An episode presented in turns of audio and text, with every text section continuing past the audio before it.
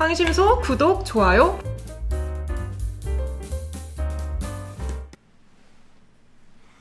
안녕하세요. 황상민의 심리 상담소 황상민 TV 시작하겠습니다. 여러분, 이 황상민 TV에서 황심소에서 여러분들에게 많은 상담 사연을 받고 직접 제가 상담을 해주는 어, 시간을 가집니다. 황심소에서는 AI 아가씨를 이제 한 분이 아니라 여러 분을 모실 수 있게 되었습니다. 그래서 서울 AI 아가씨, 수도권에 사는 AI 아가씨, 저 멀리 남쪽에 경상도 AI 아가씨, 이 각 지역의 이 목소리와 이 뉘앙스가 담겨 있는 그 AI 아가씨들이 황심소에서 참여하여 이 여러분들이 보내주는 사연을 읽어 드립니다. 자기 마음의 아픔, 이런 것들에 대한 여러분의 고민이나 또 사회에서 일어나는 우리 삶의 어려움이라든지 가슴 아픈 일들에 대한 여러분들이 궁금한 사연을 셜록황 gmail.com으로 많이 많이 보내주시면 여러분들이 보내온 사연에 대한 저희 상담을 이 AI 아가씨의 목소리와 함께 들으실 수 있습니다.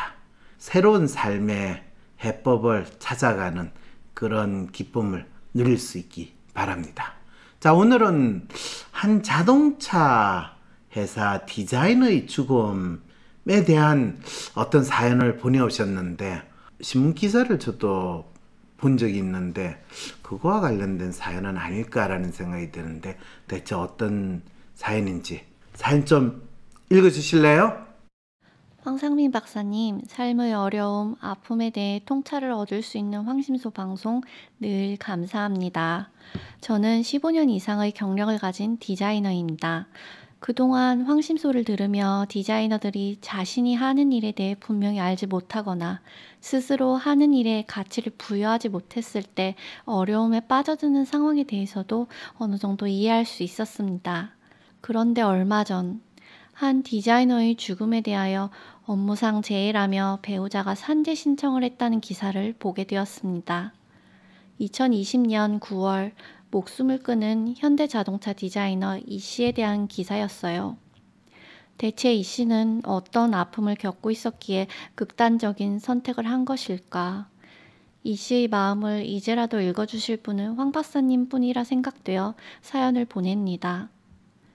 2010년 입사한 이 씨는 열정적으로 일해왔고 밤샘 근무도 불평 없이 일 자체를 즐겼다고 합니다. 부인 서 씨에 의하면 2, 3년 전쯤부터 그의 삶이 무너지기 시작했다고 하는데요. 디자인 센터 총 책임자가 바뀌며 업무 강도가 높아지고 직원들 간 경쟁이 치열해졌다고 합니다. 업무량이 상당했으며 회사에서는 동일 업무를 1팀, 2팀 구분 없이 모두에게 맡겼고 이 중 괜찮은 안을 채택하는 방식 등을 취했다고 합니다. 또한 디자이너들은 보통 2, 3개월에 한 번씩 디자인 관련 품평회를 실시했는데 품평회가 임박할 때면 이 씨는 줄곧 집에 들어오지 못했다고 합니다. 박사님, 이 씨는 분명 밤샘 근무도 불평 없이 일 자체를 즐기던 사람이었다고 해요. 그런 그에게 경쟁적인 분위기나 업무량이 많아졌다는 것이 정말 자살의 이유가 되었을까요? 2019년 1월 20일, 이 씨가 20여 명이 있는 사무실에서 큰 소리로 이 누구누구입니다. 제가 부족한 게 많습니다. 잘 하겠습니다. 라고 외친 일이 있었다고 합니다. 2019년 1월은 현대차가 최악의 영업 실적 성적표를 받았다는 뉴스가 나오던 때였으니 사내 분위기가 그리 좋지만은 않았을 거라 짐작됩니다. 이 씨가 10년 이상 근무했고 실력도 인정받아 왔다고 하니 시니어나 팀장급은 되었을 텐데 이거 맡은 책임자 누구야? 이런 호령에 모두가 보는 앞에서 저런 말을 했던 게 아닐까요? 그때 이 씨는 어떤 마음이었을까요? 부인 서 씨에 의하면 회사는 또한 스타 디자이너를 강조하며 외모적인 부분까지 주의를 기울일 것을 권장했고 이 과정에서 남편 이 씨가 상당한 부담을 느꼈다고 했습니다. 몇몇 현대차 디자이너는 방송에 등장하기도 했는데요. 회사에서는 주목을 끌만한 디자이너를 출연시키고 싶어 했을 테고 외적인 모습에 대해서도 신경 쓰길 요구했었을 것 같습니다. 이런 상황을 이 씨는 어떻게 받아들였을까요? 2018년경 회사에서 실시한 직업 적성 평가에서 이 씨는 자신을 대표하는 키워드를 나타낸 마인드맵에서 가족, 자동차 디자인, 자동차를 가장 크게 꼽았고 그 외로는 자전거, 여유, 낙서, 산책, 운동 등을 꼽았더군요. 자신의 인생에 대해서는 관계를 존중하면서 책임을 다해 성취를 느끼는 행복한 삶이라 적었습니다. 생전에 이 씨는 이런 메모도 적었다 합니다. 스타 디자이너 한둘이 한 차종 소화할 수 있는 능력도 시스템도 불가능하고 show car 파생차는 점점 많아지고 비교당하고 구박받으면서 다양하고 창의적인 결과를 요구받는 것도 모순이 있는 것 같습니다. 말 못하는 디자이너는 디자인 못하는 디자이너보다 더 못하다.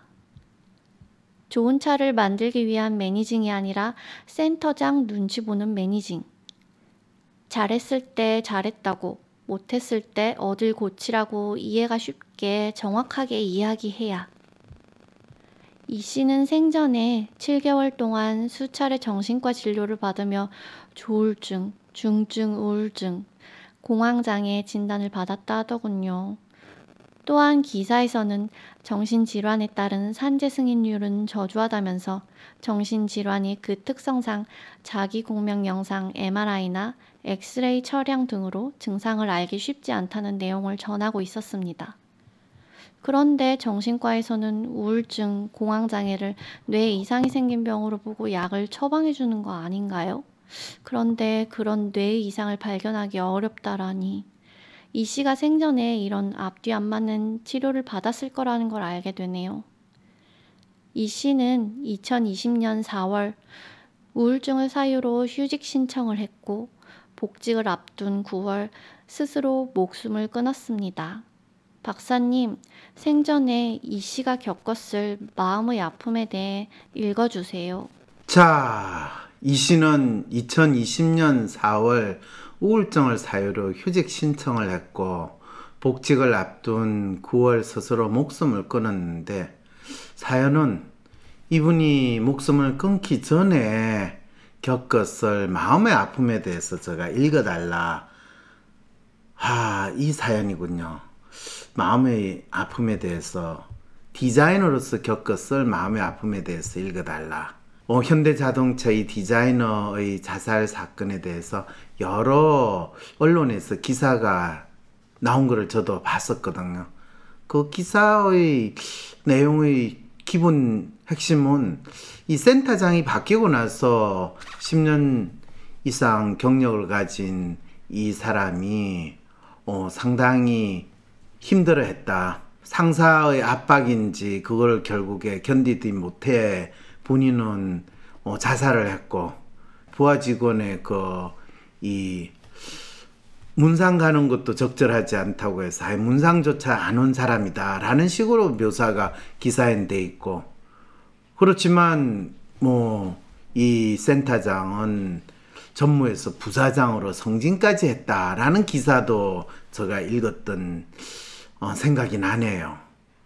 그런데 어, 이 사연을 보내주신 분은 본인이 15년 이상의 경력을 가진 디자이너인데 많은 디자이너들이 훌륭한 디자이너로 성장하기를 바라면서 이 사연을 보냈다는데 훌륭한 디자이너로 성장한다는 게 뭘까요? 이 생각도 드네요. 일단 뭐 이 사연을 보내주신 분의 마음을 읽기보다는 일단 목숨을 끊은 현대 자동차 디자이너 이 씨에 대한 마음을 읽어달라고 하는 거에 초점을 둬가지고 한번 이야기를 해보도록 하겠습니다. 이런 경우가 보통 이 심리적 부검이라고 이야기하죠. 자살해서 죽은 사람이 어떤 마음의 아픔을 겪어서 죽게 되었는가. 그거를 마치 죽은 사람 이 시체를 해부해 가지고 사인을 이 찾아내려고 하는 것과 마찬가지로 자살한 사람들의 경우에는 그 사람이 처해있던 상황이나 또는 그 사람이 그런 스스로 자기 목숨을 버릴 만큼 그런 어 극단적인 자해 행동을 하게 된 그 사람의 심리적인 보통 우리가 스트레스라고 표현하죠. 심리적인 압박감 또 마음의 아픔의 정체가 뭔가 그거를 어 좀 더 잘 설명하게 되는 거. 이거를 심리적 부검이라고 하는데 그 심리적 부검을 해달라는 사연인 것 같습니다. 자, 대체 이 씨는 어떤 아픔을 겪고 있었기에 극단적인 선택을 한 것일까요? 어떤 사람의 심리적 부검을 하기 전에 먼저 이 사람은 어떤 마음을 가지고 사는 사람인가 라는 걸 아는 것이 무엇보다 중요하겠죠. 현대자동차 디자이너였고 2010년에 입사한 이 씨는 어떤 마음을 가진 사람인지 이 사연을 통해 가지고 우리 여러분 하나하나 확인을 해보도록 합시다. 어, 이 씨는 열정적으로 일해왔다고 하며 밤샘 근무도 불평 없이 일 자체를 즐겼다고 합니다. 어, 이거는 이분이 리얼일까요? 휴먼일까요? 로맨일까요? 아이디얼일까요? 에이전트일까요? 어, 밤샘 근무도 불평 없이 일 자체를 즐겼다. 라고 한다면 리얼일 가능성은 잘 없어요. real은 이 밤샘 근무를 해야 되는가 하면서도 꼭 생색을 내고 궁시렁궁시렁 해요. 네. 그 다음에 human. human은 어, human이 밤샘 근무를 이 하거나 일 자체를 즐겼을 가능성은 거의 없어요. 그러니까 human이 아니라는 이야기죠. ideal. ideal은 벌써 이 사라지고 이 본인이 날 자르려면 잘라라 하고 해서 그런 밤샘 근무는 가능하면 안 해요. 에이전트는 밤샘 근무를 하는데 에이전트도 불평 없이 일 자체를 즐긴다라고는 잘 안 해요. 했을 가능성 에이전트는 약간 있긴 한데 그거는 엄청 본인이 인정을 받고 본인이 너 없으면 우리 회사 다 망해라는 그런 이 본인 나름대로의 어떤 인정을 받거나 자기가 그 일을 마음대로 할 수 있다라고 생각을 할 때 몰라도 어 그렇지 않고서는 밤샘 근무를 불평 없이 일 자체를 즐긴다는 표현이 에이전트는 잘 안 되는데 어 이신은 그랬다면 저는 이신은 아무래도 로맨이지 않았는가 싶은 생각이 먼저 듭니다. 에이전트라기보다는 로맨이었다. 왜냐면 자기 일 자체를 즐겼다라고 표현을 하거든요. 이 에이전트는 일 자체를 즐긴 것도 에이전트는 분명히 있을 수 있는데, 네. 에이전트냐 로맨이냐 이제 이거를 가지고 먼저 또 한번 생각을 하는데, 부인 서시에 하면 2, 3년 전쯤에 그의 삶이 무너지기 시작했다고 하는데요. 아, 이럴 때 이제 에이전트냐 로맨이냐를 생각할 때 대개는 어, 에이전트인 경우에 거의 삶이 무너졌다. 라고 표현을 하면 아 이 사람이 에이전트도 있겠네요. 왜냐면 에이전트가 삶이 무너졌다면 이 상사가 자기 하는 일을 인정해 주지 않는다고 할 때 어, 무너지는 경우가 발생을 해요. 보통 꺾인 날개 상황처럼 된다. 그런데 디자인 센터 총 책임자가 바뀌며 업무 강도가 높아지고 직원들 간 경쟁이 치열해졌다고 합니다. 어, 이런 경우에 어, 로맨과 에이전트 성향의 사람들인 경우에 상당히 어, 미치는 그런 상황에 어, 빠질 가능성이 높죠. 자, 그러면 이분이 로맨 에이전트다라고 한번 생각을 해볼 수가 있겠죠. 일단 그분 마음을 이렇게 생각하고요. 업무량이 상당했으며 회사에서는 동일 업무를 1팀, 2팀 구분 없이 모두에게 맡겼고 이 중 괜찮은 안을 채택하는 방식 등을 취했다고 합니다. 또한 디자이너들은 보통 2, 3개월에 한 번씩 디자인 관련 품평회를 실시했는데 품평회가 임박할 때면 이 씨는 줄곧 집에 들어오지 못했다고 합니다. 이 말은 그 에이전트의 모습으로 그 일 자체를 위해서 본인이 헌신하는 모습을 보였고, 근데 어, 사실은 에이전트 성향의 사람들이 자기 일 한 거에 대해서 품평회를 받고 거기에서 좋은 평가를 받지 못하면 완벽하게 이 낙담을 할 가능성이 상당히 높습니다. 이건 에이전트 성향의 사람과 로맨 성향의 사람들은 그 품평회를 만들어 가는 데 있어 본인이 그거를 거의 완성 수준을 하지 못하고 어, 남들이 보기 웬만큼 됐는데도 본인은 제대로 못했다라고 해서 가능하면 보여주지 않으려고 그러고 그거에 대해서 불안 수준이 엄청 높아지는 게 로맨 성향이거든요. 그래서 이분은 로맨 에이전트 두 가지를 다 가진 마음의 분은 아니었을까라는 생각이 드네요. 자, 이런 상황에서 박사님, 이 씨는 분명 밤샘 근무도 불평 없이 일 자체를 즐기던 사람이었다고 하는데 그에게 경쟁적인 분위기나 업무량이 많아졌다는 것이 정말 자살의 이유가 되었을까요?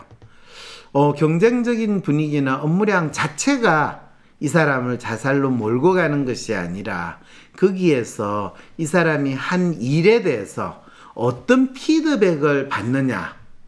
어, 로맨티스의 경우 넌 네가 준비하고 한것 자체가 별 볼 일 없다.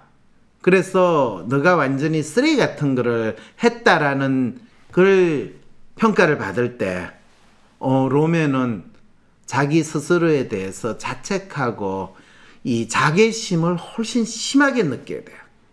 그 다음에 이제 에이전트 같은 경우에는 본인이 나름대로 한 것이 품평했을 때 본인이 인정을 받지 못하고 뭐 선, 선택이 안 되고 탈락이 됐을 때 그때 본인이 삶이 마치 본인이 루즈가 됐다라고 생각을 하면서 스스로 이제 또 엄청난 자괴감을 가지고 내가 이 회사를 왜 다녀야 되냐부터 시작해서 디자이너가 된 거에 대해서 스스로 부정하고 더 이상 나는 이걸 할 능력이 안 돼. 라고 하는 또 자책.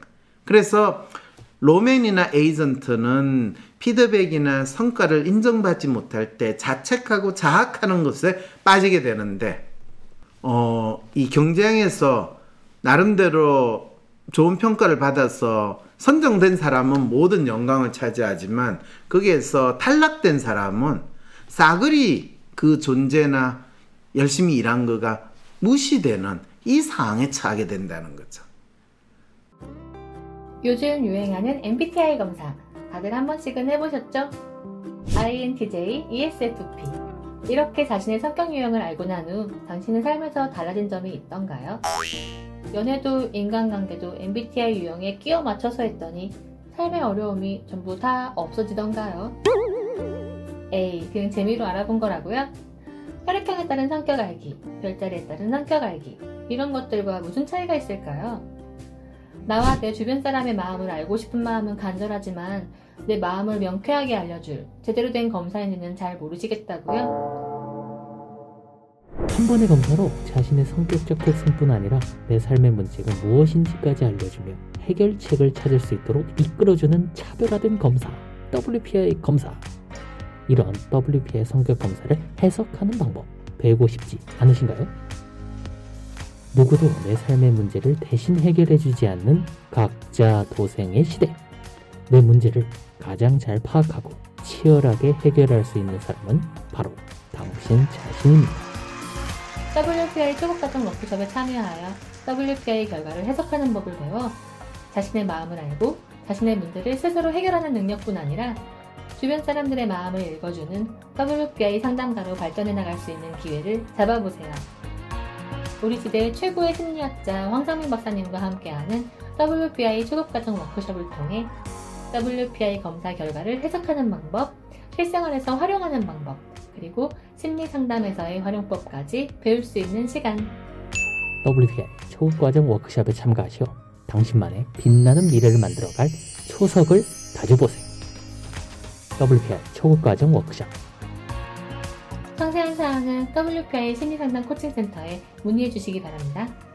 신청은 02-6207-7430 또는 wpipc@naver.com 웹사이트 check.wisdomcenter.co.kr